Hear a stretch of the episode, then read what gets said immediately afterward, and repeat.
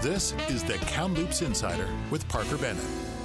Okay, hey everybody, welcome to the Kamloops Real Estate Insider podcast. This is episode 23, and we have an exciting lineup today of interesting topics to talk about, insurance related. But before I get into that, I did want to speak a little bit about the median house price, which is aggressively high this month at $473,000. Yep. What was it, Philippa, last year at this time? 437. Okay, so that's pretty Yes. significant. Yep. Why do you think that is? Because um, more houses in the upper echelon of prices are selling. Okay. You don't think my house is worth $36,000 more? No, I don't. There's less houses in that 300 to 450 category that are selling. Well, that's the right answer. Oh, yay. actually- Good job. Is there a scoreboard in here? Is there a scoreboard in here? Yeah. Okay. Philippa's got one. um, okay, so a little bit of stats. In 2017, out of 851 sales that would apply to the median house price, meaning no condos, no apartments, no modular homes, um, of those 851 that sold, 273 were listed between 350 and 450. So if you consider that number, and you think about today's numbers, only 196. So the reason the median house price is so high is because the houses that are being sold just aren't the ones in our median house price range. Yeah. They're more expensive They're houses. more expensive. Yeah.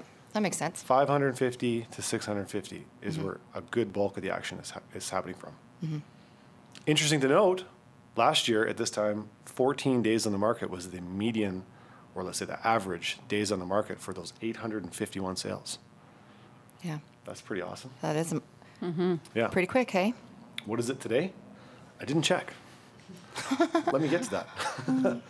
In the meantime, let's introduce the Kamloops Real Estate Insider podcast team.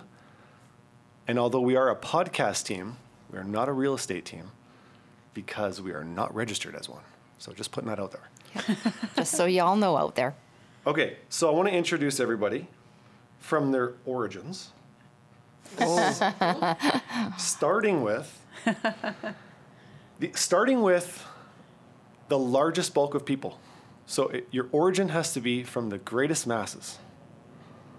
Oh God. Yeah, okay. Are we supposed to Okay, just yeah, guess yeah, who that Is is? this for No, the I- scoreboard too? Because Any guesses? I promise you it's not oh, me. from the largest masses, uh, that would be me. I would We- say Ally. We have uh, I got the- 36 million. Really? That's in the country. Okay. Oh, in my hometown, we have 13 million, Six, 20 million. Hometown of? That's pretty close, Ho- actually. say it- If say you it for us, that Ally. out, it'd be right in there. Okay, so Say it's it out. 17 million. No, but say your hometown. Uh, Buenos Aires, Oh. Argentina. Say it again. Buenos Aires. You wrecked it for me. Like I had it pronounced out okay, here so I there could you say go. it. Parker, say it again. Parker No, wants now to that say you it. said it like that, I can't compete. It's so sexy. okay. So the next one, So when I said 17 million, That's my hometown. Yeah, that's my hometown. you recognize that? Yeah. and you're the only one wearing a hat. Your national anthem's on. You're wearing a hat. Taking it off. Have you seen my hair today? Okay, we'll just pretend nobody's watching this anyways. Okay, Republic of Zimbabwe, Formerly known as Zimbabwe, formerly known as Rhodesia. South Rhodesia. Um, what, what, what am I supposed to say about it? I don't know. Nothing. Do you know how many people currently occupy that location? Oh, currently. Um, no, but I know that it's like less than a percent white African and, and 99% black African Okay. now. Yep. Now That's quite significant. Yeah. And yeah, back yeah. then? Not so much. more of a closer number. Yeah. Yeah. A lot of, a lot of people left. Okay, I got 16 million. 16 million, hey? 16 million people. Wow. Okay. Uh, moving on down the saturated human geograph. Um, Emma, our Tasmanian devil, but not from Tasmania, No, thankfully. Melbourne, Australia. How did you say it? Melbourne, Australia. Not bull. I knew she'd correct me. I was gonna say something like that at the very beginning. Don't spelled- correct me. Melbin. Bin. B I N. Melbin. But it's not spelt that way. No, it's not, but that's how it's pronounced. All right. Melbin. Now you know. See, you're getting informed on this podcast. Do you have any idea what the number is? Oh wait, you watched me do it. Yeah, I was there when you did the research. 4.8 million. Okay, 4.3, close enough. Jeez, we're way ahead. I, Yeah. I come from a place with That's 2,800 city, people. By the way. 2,800 people. So I'm at the bottom of the trough. I was going to start it by saying, do you f- do you feel like you're in the top 2,800 people of your country? Because well, I, mine's In- I, I I buggered down to the city, In what? which is the popularity. Okay. Oh, I'm super popular. Yeah. All right, moving along. Um, our guest today from Wilson M. Beck Insurance, uh, Keely Cahill. Yes. Is that how you pronounce your last name? Yes, exactly. Perfect. Tell us about yourself. Well, I, I grew up in Clinton, which is a town of 800 people. Oh, you beat me. Oh, I think I won that one. Write it on the scoreboard. Yeah. Top 800 people in their popularity contest. Yeah, I'm number one. Yeah. Nice. Atta girl. So, what was it like growing up in Clinton? Uh, it was a lot of fun. I didn't know any different. Um, Kamloops was kind of the big city that we would always come to, but it was a lot of fun. I still have friends with most of the kids I graduated with, Yeah. although there was only 10 of us, so it wasn't like I have a ton of people to keep in contact with, but it was wonderful. Was it a race to get to Kamloops out of high school? Yeah. Yes, it really was. Most of us came here right after high school. So, do you like do you hunt and fish and ride four by fours or anything like that?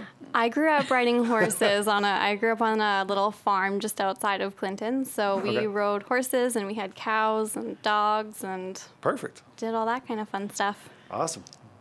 Okay. Um, tell us about your insurance company that you work for. So I work for Wilson and Beck Insurance. We're Recently relocated. Recently, yeah. In November of last year, I joined that group. Okay. Um, we just had our one year anniversary being open in Kamloops. Yep. It's a company that's based out of Vancouver. Um, Wilson Beck is an actual human being, and he started the company in the 80s. Uh, he really wanted to have a family owned insurance business, like a mon pa style shop. He felt it gives better customer service. He's able to get to know his clientele a little better. So, and he hasn't changed a thing. He wants us to run just how he did back in the 80s, and we're going strong. Cool. Actually, before I'd heard of the insurance company, if you would have told me, asked me what Wilson and Beck was, I would have guessed a craft lager. it kind of has that. That yeah. Yeah.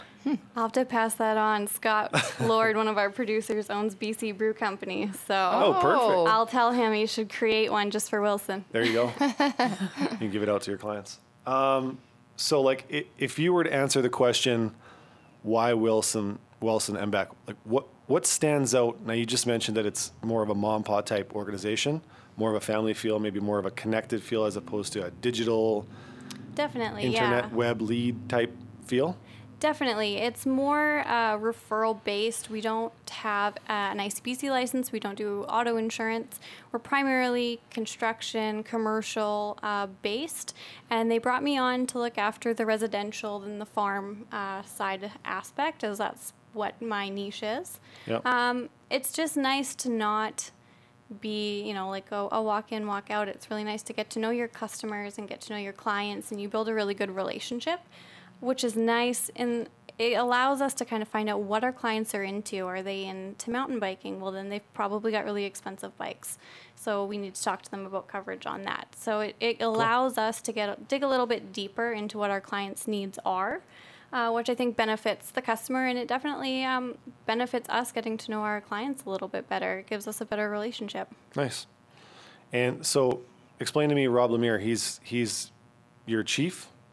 He is our fearless leader. Okay. Um, he opened up Wilson Beck here in Kamloops a year ago, and he's just super motivated, really nice guy. He's very involved in the community, which Yeah. is really nice. We get to meet lots of fun, interesting people and go to lots of fun, interesting events. So he is he is wonderful. He's definitely our our fearless leader. I mean, if you've ever been in the, if you've ever heard or talked about the insurance industry in Kamloops for the last, you know, at least decade or so, um, Rob's name's come up quite a few times. So I know he's very vested in that industry. Definitely, I think he's on his 17th or 18th year in the industry. Oh wow, Yeah. So cool. And he gets the big office at the back. He gets the big office at the back. Yeah, he deserves it. And I, I totally missed your guys' open house. Yeah, we had an open house last week. It went really well. We oh, just did finished our big renovation, so it was really nice to open the doors and have customers and friends and family come and check it out. So it was it was a great time. And where are you guys located? We are Unit 3550 Lorne Street. So we're in the old Keg parking lot and we face the river. Cool. Oh, nice. Yeah, it's a great view. Mm-hmm. Okay, home insurance. Um, when you're purchasing a property, at least a residential property, but more so along the lines of um, a residential property, in our contracts, we typically write in a clause, a condition that says something along the lines that go out, get insurance, get happy terms and a happy quote and a happy um, start date for your insurance before you can remove that condition. So I think it's a little more professionally written than that, but that's the gist of what our clause is. And so the and I think in the past that condition has been one condition that has been left to the last minute in almost every case. Yeah. Right? It's a condition that most people just assume I got to go to the insurance company and just punch my card and get my insurance. So tell us about what what do you need to do in order to get your home insurance quote? Definitely. So it should not be left to last minute because normally when that happens, something usually comes up where we either need more information or it adds a lot of stress if you leave it too long. Um, the best way to get the process started is to say, get your realtor or yourself to send me a copy of the listing and some basic personal information names, date of birth, um, current address, and years of insurance history just to get the ball rolling. The process can be really smooth if you're given the um, appropriate amount of time. Otherwise, when it gets rushed, it definitely adds a lot of stress to, to the clients. It's already a stressful time purchasing a home. So so how much time do you need? How much time would be a good time? When would be a good time to come in and see you in let's say a 2 week due diligent period? You make an offer today, we usually try to build a 2 week time frame to get financing, home inspection, insurance amongst some other conditions that may come into into it. Definitely. If a good week and a half before your subjects are to be removed, uh, just to make sure that we can check off all the boxes and we're not missing anything and we don't find out something's missing after you've already removed your subjects. Okay, wow. So here's an interesting fact. We usually wait, I, I don't say we, I mean me, usually wait till after the home inspection, which is tiddled around somewhere near the end, Yeah. because that's a good time to get facts, right? Definitely, yeah. But we, it might be a good idea to do it kind of early on, maybe in the, the, the showing where they kind of give you the nod that they're going to write the offer. We should be starting to make notes on ages of appliances, type of wiring. Definitely. And and to get the ball rolling so at least we have the basic information so by the time the home inspection is completed and sent out to the clients, then they can send it to us at that point and we can just read through it and make sure that all of our dates match up. Yeah. But the ball's already rolling, so it's a lot less stressful at that point. Okay. Um, how about getting a list from you? Maybe that is the f- step number one instead of trying to get insurance. Just go to the insurance company, get a list of the information you need. Because sometimes I find that uh, people are sitting in front of to get insurance and they're texting me, "What's the age of the roof? What is this? What is that?" And uh, just to get a list, and that's what I sometimes suggest to my clients: go to the insurance company and get a list of the information you need, so you can start collecting it. So if you do Definitely, go yeah. the last day, at least you have everything with you. Definitely, yeah. I, I do have a sheet created for that purpose. Um, it lists all the basic information that we're going to need to get the ball rolling. And if the clients are able to fill it out and email it to me, that at least, like I said, you're, you're in the process, things are starting, and we can finish it up after the home inspection. Cool. Can we get a copy of that? Yeah, we would totally. We were just talking about that before the podcast about creating a list so that we could be giving that out kind of at the offer stage, Definitely, so that yeah. the data can start it to be collected, and then that way we can submit. and mean, we can be the, a source to get that information to you, so that it's done at the earlier stages as opposed to being at the tail end. No, definitely. You can, you can definitely have the list. Yeah, Yeah. cool. What are what are some of the hiccups that you run into with stuff? The bigger hiccups, uh, or the more common hiccups, I should say, are just the age of of appli- our roofs, um, plumbing, electrical. older homes tend to have either aluminum wiring in them, which insurance companies do not like, um, or the roof is reaching that 25 year mark. The insurance companies aren't fans of that either. So it's just making sure we have the list of updates. Um, the four main um, aspects that we look at are roof, plumbing, heating, and electrical. Okay. So as long as we know kind of where we stand on those, uh, we can get the process go, uh, started. The other thing in the home inspection, even if it's an older furnace or older electrical, if if they've checked everything out and it's saying you know it's all copper wiring, it's all still approved, you're still good to go.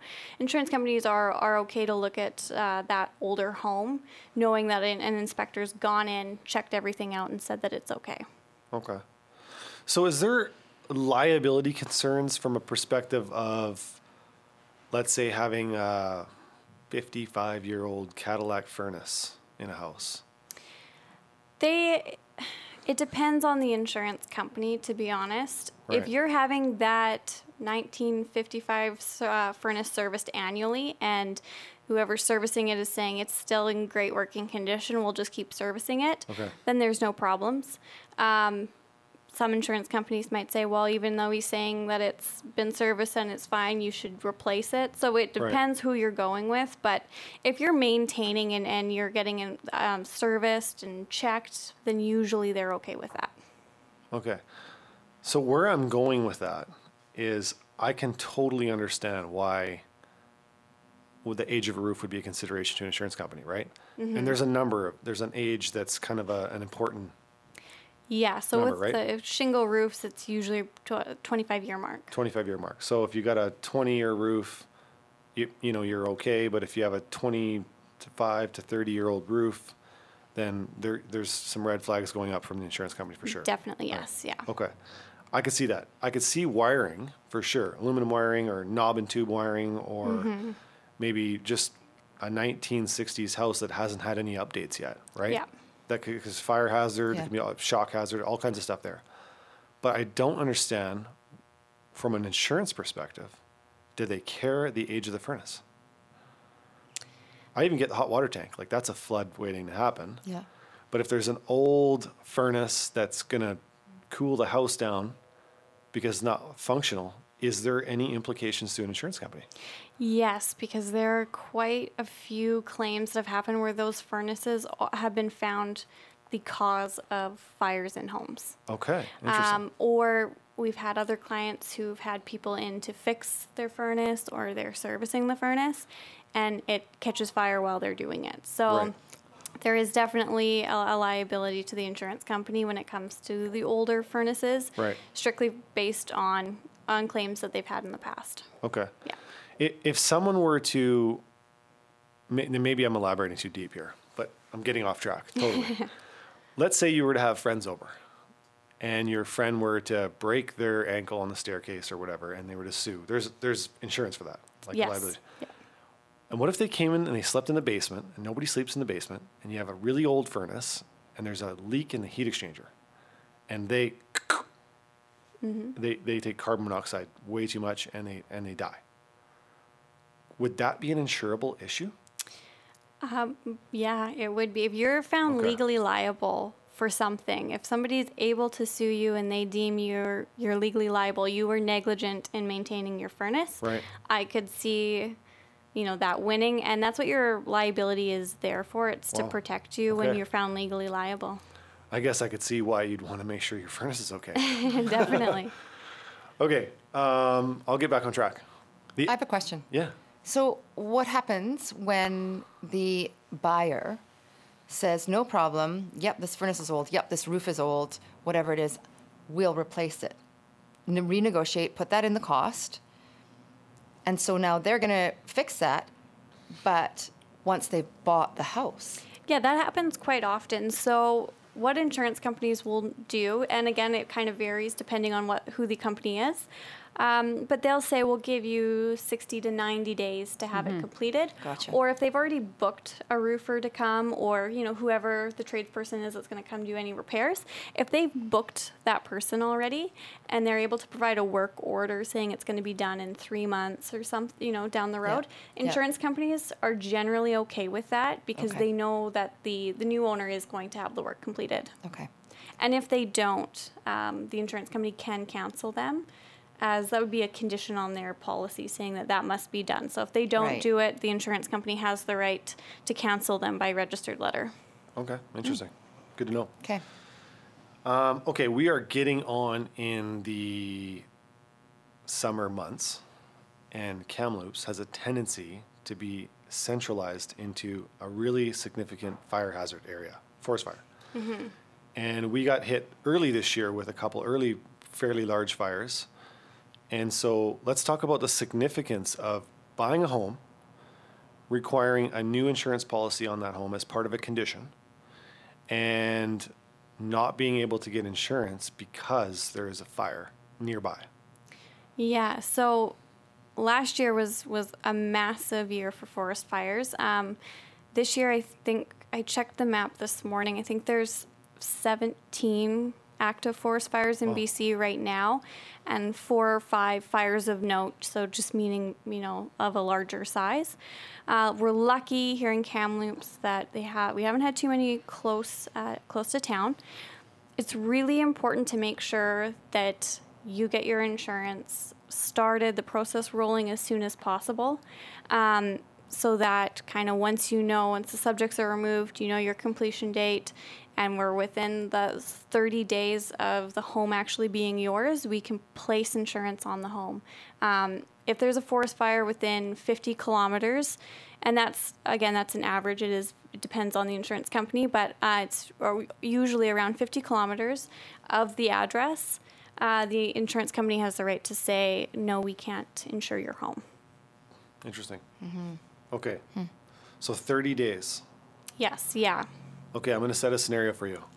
Um, I'm shopping with clients tonight, and they decide to make an offer on a property, and we get it accepted, and we have a two-week due diligence period, and the pos- potential possession date is going to be August 31st, way out there, and so they go see you, and you give them a get a letter of insurability. Okay, letter of insurability indicating that all things would appear at this time to be good at a certain rate from a certain underwriter, and we're now just waiting for you to give us the go-ahead that you're purchasing the house. Correct. Yeah. Okay, so as a as a consumer, as as the, the potential buyer, they feel if their realtor hasn't explained this vigorously to them or their insurance uh, broker that insurance is a good thing. It's a goal, and we're just waiting now to to to get closer to the date that we move in, right?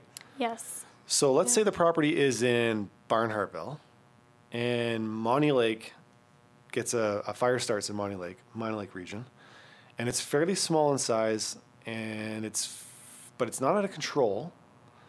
But this fire lags on to very close to possession date. Let's say August fifteenth, and the buyer is now going in and seeing you, and just kind of wanders in and says, "Hey, I just wanted to get my insurance going for this property," and you're like, no insurance because you have a fire within what's the radius of what's the magic number 50, Fi- usually 50. yeah. kilometers okay so 50 kilometers away and now the buyer is stuck because they're contractually obligated to purchase a home in, in two weeks time Mm-hmm. but they cannot get insurance and their mortgage company is saying no insurance no money so what's the significance What happens?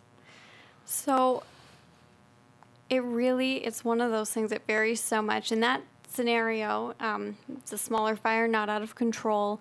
A lot of the times, depending on on what companies he's eligible to be with, we can go to them and uh, kind of explain the situation. I use Google Maps, the BC wildfire map.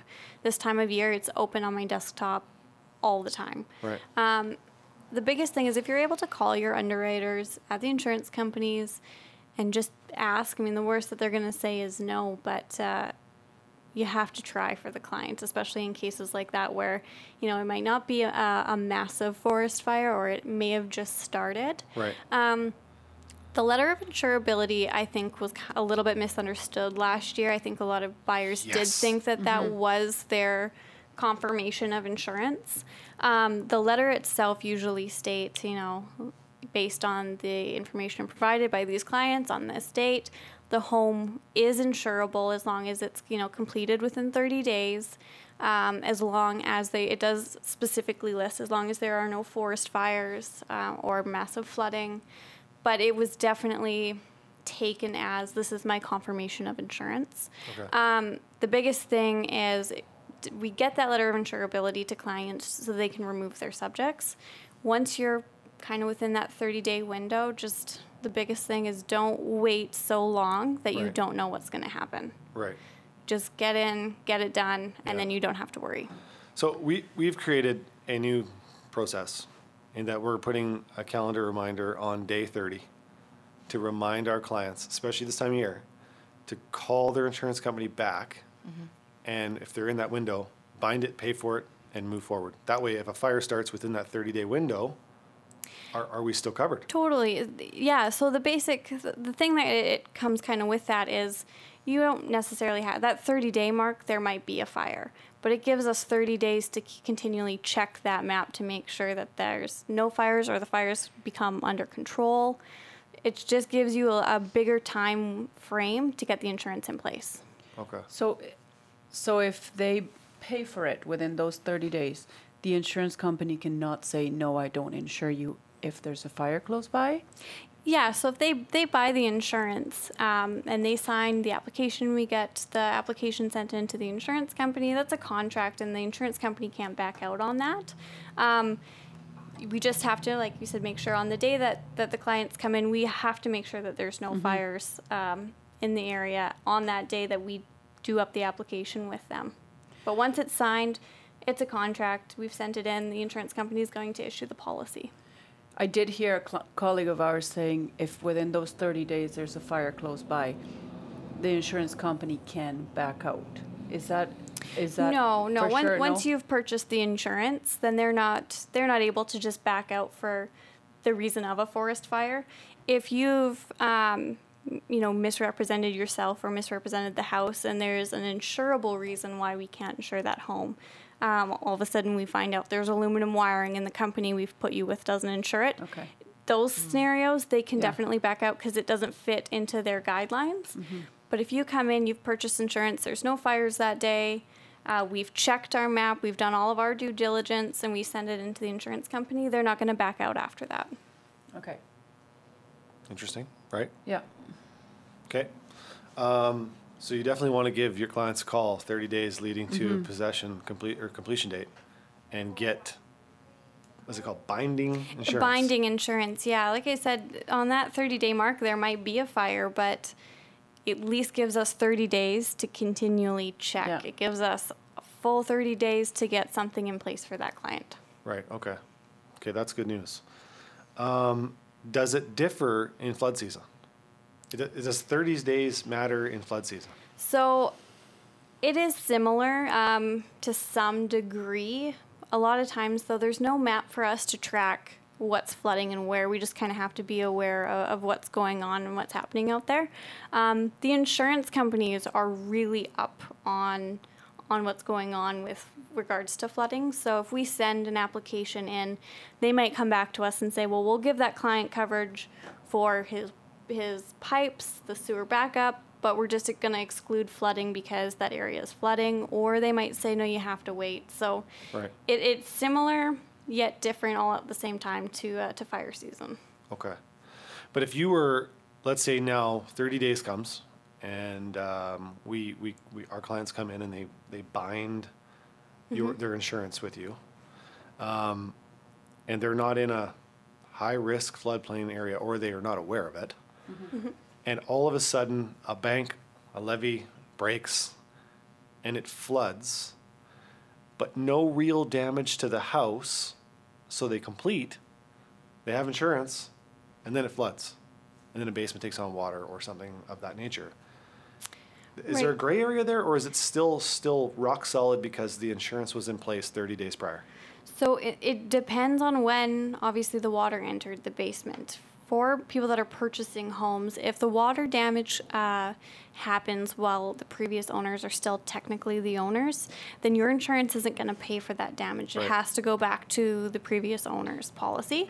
Yeah, yeah. Um, but if you have uh, you purchase a home, it completes, and the next day all of a sudden there's a bunch of water in the basement, and you purchased insurance, then as long as you have the correct insurance, that coverage is going to be in place. Okay. Interesting. Um, what about what is it? Overland water. Overland, yeah, overland and groundwater. Okay. Overland water flood. Let's say. Well, what's the significance between a 20-year floodplain and a 200-year floodplain? To the insurance company, not Yeah. not much. Um, on what they use is a geo coding system, um, so it pinpoints a a home's actual location to a body of water, um, and determines whether or not it's too much of a, a high risk, um, or if it's definitely insurable. Okay, I kind of want to make an imaginary scenario, and and I don't expect you to answer it because I'd be putting you in a rough spot. But let's say we were to remove conditions on a transaction. We had a letter of insurability, but it wasn't binding, and let's say um, leading to the date of completion, um, a fire breaks out within 50 kilometers of the property, and you were not able to get an insurer to bind the property. And we're not going to complete on completion. Now, this has happened to me, and it, it happened to a lot of people last year, and maybe, you know, all the other years. And 2003 was probably a massive hectic year for our realtors. But um, what if the the the seller was moving to Oakville, Ontario? and could care less about our situation with the fire and he needed his money and let's say he put a hundred thousand dollar deposit on his property that was in multiple offers and because we didn't complete it gave that seller in oakville ontario a way out of that deal to get more money and now the seller has the ability to sue us for performance on our contract and has damn good motive because he just lost a hundred grand and the, the house of his dreams. Better yet, the house of his wife's dreams. Oh boy. So he's got two problems. and and let's say you know that were to go to court here. I mean, I think there's a really good reason why we didn't perform on our contract, but I think the lo- logistics of it is that we could be sued. I wonder if the insurance company could be pulled into that under impressions that they were insured. Yeah, I, insured. I don't know. I mean, there could be the potential for that. Man, I it would wish be Rob a was here. really, it'd be a really fun conversation to have with an insurance company to ask them that question because I don't think that most of them really get asked Yeah. those types of questions. Um, but yeah, I'm I'm not sure what would happen in that scenario. I think with being aware of the situation, you can start seeding the problems 30 days out. Definitely, so yeah. 20 Yeah. days out, Yeah. fire still going, no insurance. We start to need to build a contingency plan, right? Definitely, that's the importance of not waiting till the last minute. Is it just gives you a solid thirty days to come Right. up with Plan B if you know if it's not able to purchase insurance. Right. I was a victim in 2003 of purchasing a home and could not get insurance and was made aware of this two days before completion. And I was not represented by a realtor in that transaction, so I have nobody to blame but myself. um, but I did manage to get insurance um, through a company in Japan, of all places Oh wow! who had created a little niche insurance um, package for fire stricken areas that were considered to be low risk inside of that 50 kilometer range. And so I purchased insurance, it was at a premium. And then they offered me insurance for years after that at such a reduced rate until the insurance company folded. Because I went to get insurance, Oh, uh, wow. you know, year whatever, three or four. And they're like, this was li- literally just a company set up for fire season and it just just it may come back if there's another great fire area, but it it was wrapped up and gone. Wow. At least that's how they appeared to me. That's interesting. Yeah, it's it's too bad that there isn't another market that would do that. I mean, we seem to go through rotating years of really bad forest fire seasons. So Yeah. Like, I mean, if you were at ground level and you lived in Lorne Street and the fire was in Sahali, so you're not going to get insurance, right? That's way too close. But realistically, your house is not going to burn down. that was the conversation last year with so many brokers and underwriters. It was like there's no, you know, the entire city would have to completely be destroyed for Yeah. it to actually reach this house or even condos. We're trying to insure condos and and you're insuring contents and liability and they would still say no. And again, I was like, well, you know, it would have to destroy so much of the city to reach the condo. Right. And I'm not even asking you to insure the building. I'm just asking you to insure Right. thirty thousand dollars worth of contents. Yeah. So it is it is really crazy. I'm going to tell you that was the conversation I had with my mom when uh, when I lived in Fort Mac. She said, "Honey, be careful." I said, "Mom, the whole town needs to burn for the fire to get to me." Yeah. Mm. It burned my It's tree house. Yeah. So uh, Never say never. never Yeah. say never. That's Yeah. my True, yeah. yeah, yeah.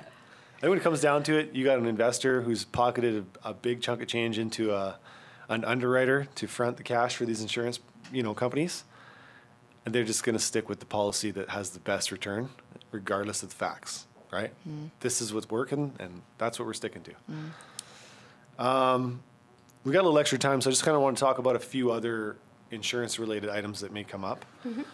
Uh, we talked a little bit about aluminum wiring, and I think we've talked it in a couple other podcasts, so I don't want to dive too deep in it. But what's the significance of having things like aluminum wiring or knob and tube wiring or galvanized plumbing? Right. So insurance companies don't like aluminum wiring, obviously, because it it it heats up and it expands, and occasionally causes fires. Um, if you have aluminum wiring, you're able to get it pigtailed. Um, they're okay with that as long as it's pigtailed by professionals and you get uh, a receipt at the end of it showing that it was done professionally. Right. Um, that's their biggest concern is just the way that aluminum wiring heats up and expands. Um, galvanized plumbing, we still see that in Kamloops, but normally it's the main. Uh, it's the main piping system that's coming into the house, and then usually the house has been redone. Updated, yeah. And they're okay with that as well, as long as it's not galvanized throughout the entire house. We definitely have to let them know that there is some. Okay. But every case scenario I've I've come across where it's just galvanized at the main entrance of the home, Yeah. copper after that, they've never said no. So it is definitely doable. Okay. Music to my ears. I just listed a property that way. yeah, it's very expensive to switch out that portion of the plumbing. It's very Yeah. expensive to switch out the entire house, but Yeah. I think you know it wasn't the galvanized plumbing that was actually the water the water main coming into the house that was causing the issues. It was the galvanized plumbing throughout the house that was causing issues. Right. Higher rate of oxida- oxidization. Mm-hmm. Um, knob and tube. Do you, do you insure knob and tube wiring? We have specialty markets that will look Yeah. at knob and tube wiring. It's very pricey. And they probably want an inspection. They want an inspection, yeah, and they want to know if the new owner or the current owner would have plans on replacing that Right. because they would definitely prefer that. Yeah, for sure. And just to kind of give a background, knob and tube, very, very old wiring. Mm-hmm. And to some degree, a little more high risk in that if it's never touched, it's probably okay. But when it's in the floor joist cavities of a house and updates are going on and you're kind of like moving them gently to run plumbing or new ducting or insulation, they become so brittle. Mm-hmm. And, and then, then there's a bit of a fire risk for heat, right? Definitely, yeah. So, um, I did hear of an, of a, an inspection company in Ontario that the home inspector was actually certified to, to, to give the thumbs up on knob and tube houses. Oh wow. And they would, so they would come in and it would be a tragedy, right? Hey, we noticed that you have knob and tube.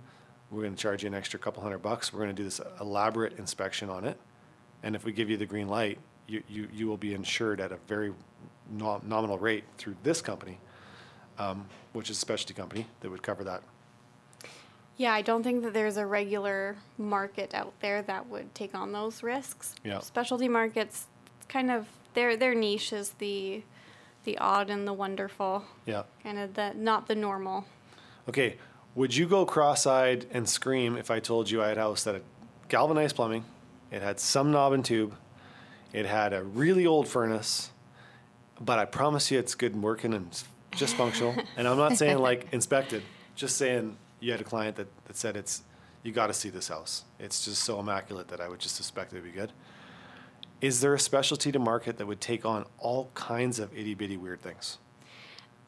They would. Um, we'd have to approach all of them, of course, to see if we can, you know, get at least one or two to say yes and get Right. different options. But it's very, very expensive if you have. I always say out of those items is if you have two items that a regular insurance market won't take, you have to go to specialty market, and it is going to be astronomical compared to what a regular insurance market would would charge you. Right. Okay. Cool. Any closing thoughts? Allie? Um, I have a question. What's the difference for the insurance companies if it's an individual or a company insuring a house? So in in the house market world for insurance, if it's a holding company and the house is the only thing uh, in that holding company's name, it has no other operations. Uh, most markets would review that, and a lot of them do take that on.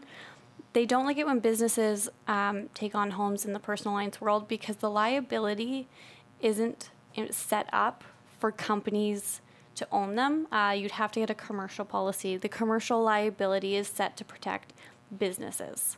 So it's more of a liability aspect. So you know how like a couple have a company and they want to just put their house in their company name mm-hmm. because I've heard about it. Oh, there's only a couple of insurance companies that I would actually do that. Yeah, exactly. So it it is mainly because either that company has other operations. Yeah. So we have a very limited market to go to. Yeah. Um, but if if that's the only operations that that company has is owning a home, a rental, a seasonal, Yeah. then they're usually okay with that because they're just putting it in a company name either for tax purposes or for whatever the reason might be. Um, yeah, so as long as there's no other operations, So, normally okay. so mm, it goes to my next question. So, say they insure this company, and it's fine. Do the owners need to get content insurance? it would be included. Okay, Yeah. All right. And if they have very expensive bikes, because you mentioned that at the beginning, Yeah, so we've is it in, is it not in the content insurance? So there's special limits of insurance within each homeowner's policy, um, Yeah. and that would be for jewelry, bikes, boats, kind of anything that's a little bit higher risk of maybe being stolen, um, or just have like a higher value attached to it. So we do have a company um, that insures bikes with no limit here in Kamloops. Um, we were scheduling so many bikes on with them that they they revisited their policy and said we'll just put no limits on bikes. It's just included in your content limit.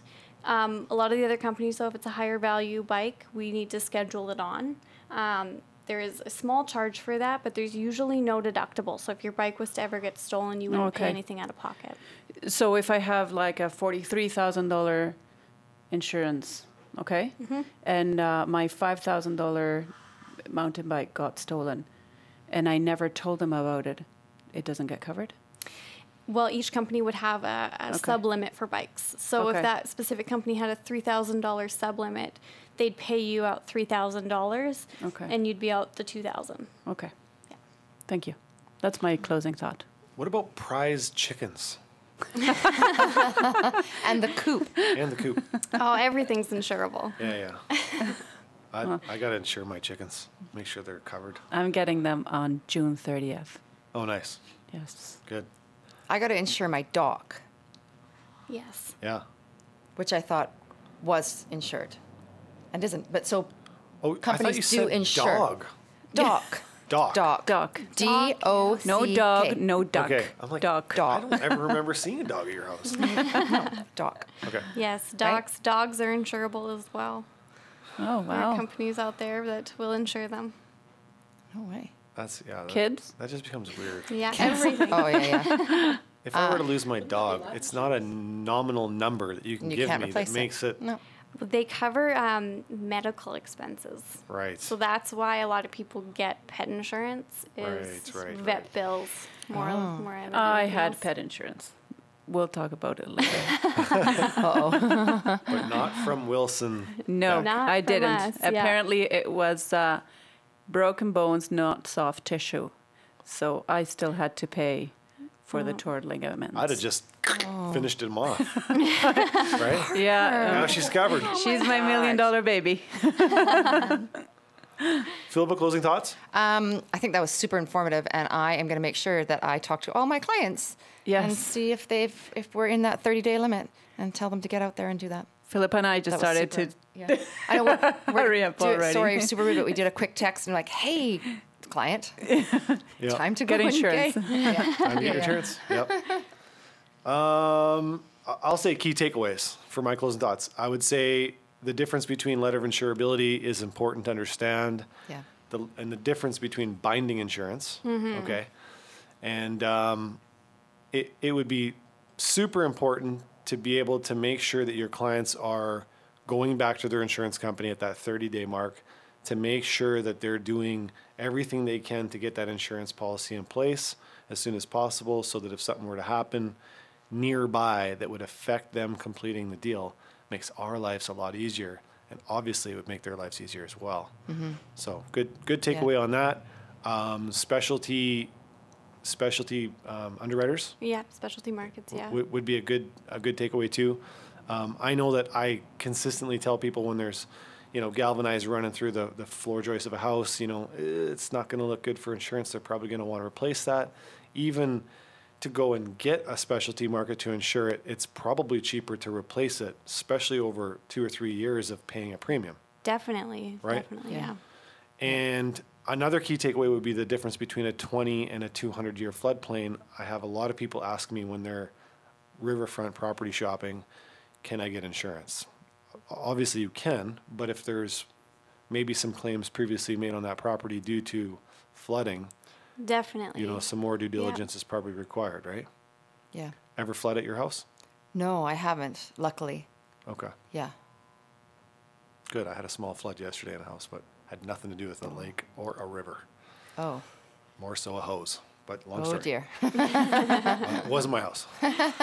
um, I appreciate you coming in and seeing us and taking time out of your day, Keely. I yeah. really thanks appreciate it. for inviting me and having me. So, really where do people? How do people get a hold of you? So um, I can be reached by email is the best. I have my email with me all the time, uh, which is uh, kcahill at wmbeck.com. Um, and you can also call our office at 236 425 1770. Yep. Um, it is a local number. We get that question all the time. 236 is apparently the new 250. Oh, really? Oh, Yeah, Yeah. they ran out of 250 numbers. Oh.